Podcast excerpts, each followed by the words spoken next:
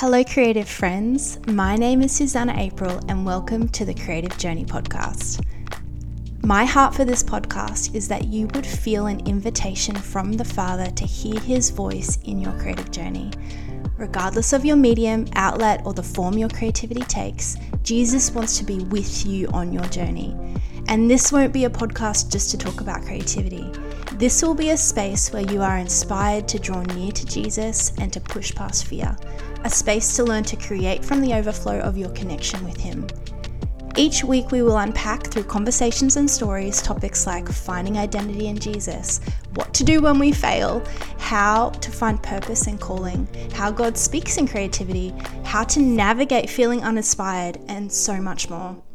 If you are craving to be called higher, to go deeper, to learn not to take yourself too seriously, and instead take on His joy, this is a place for you.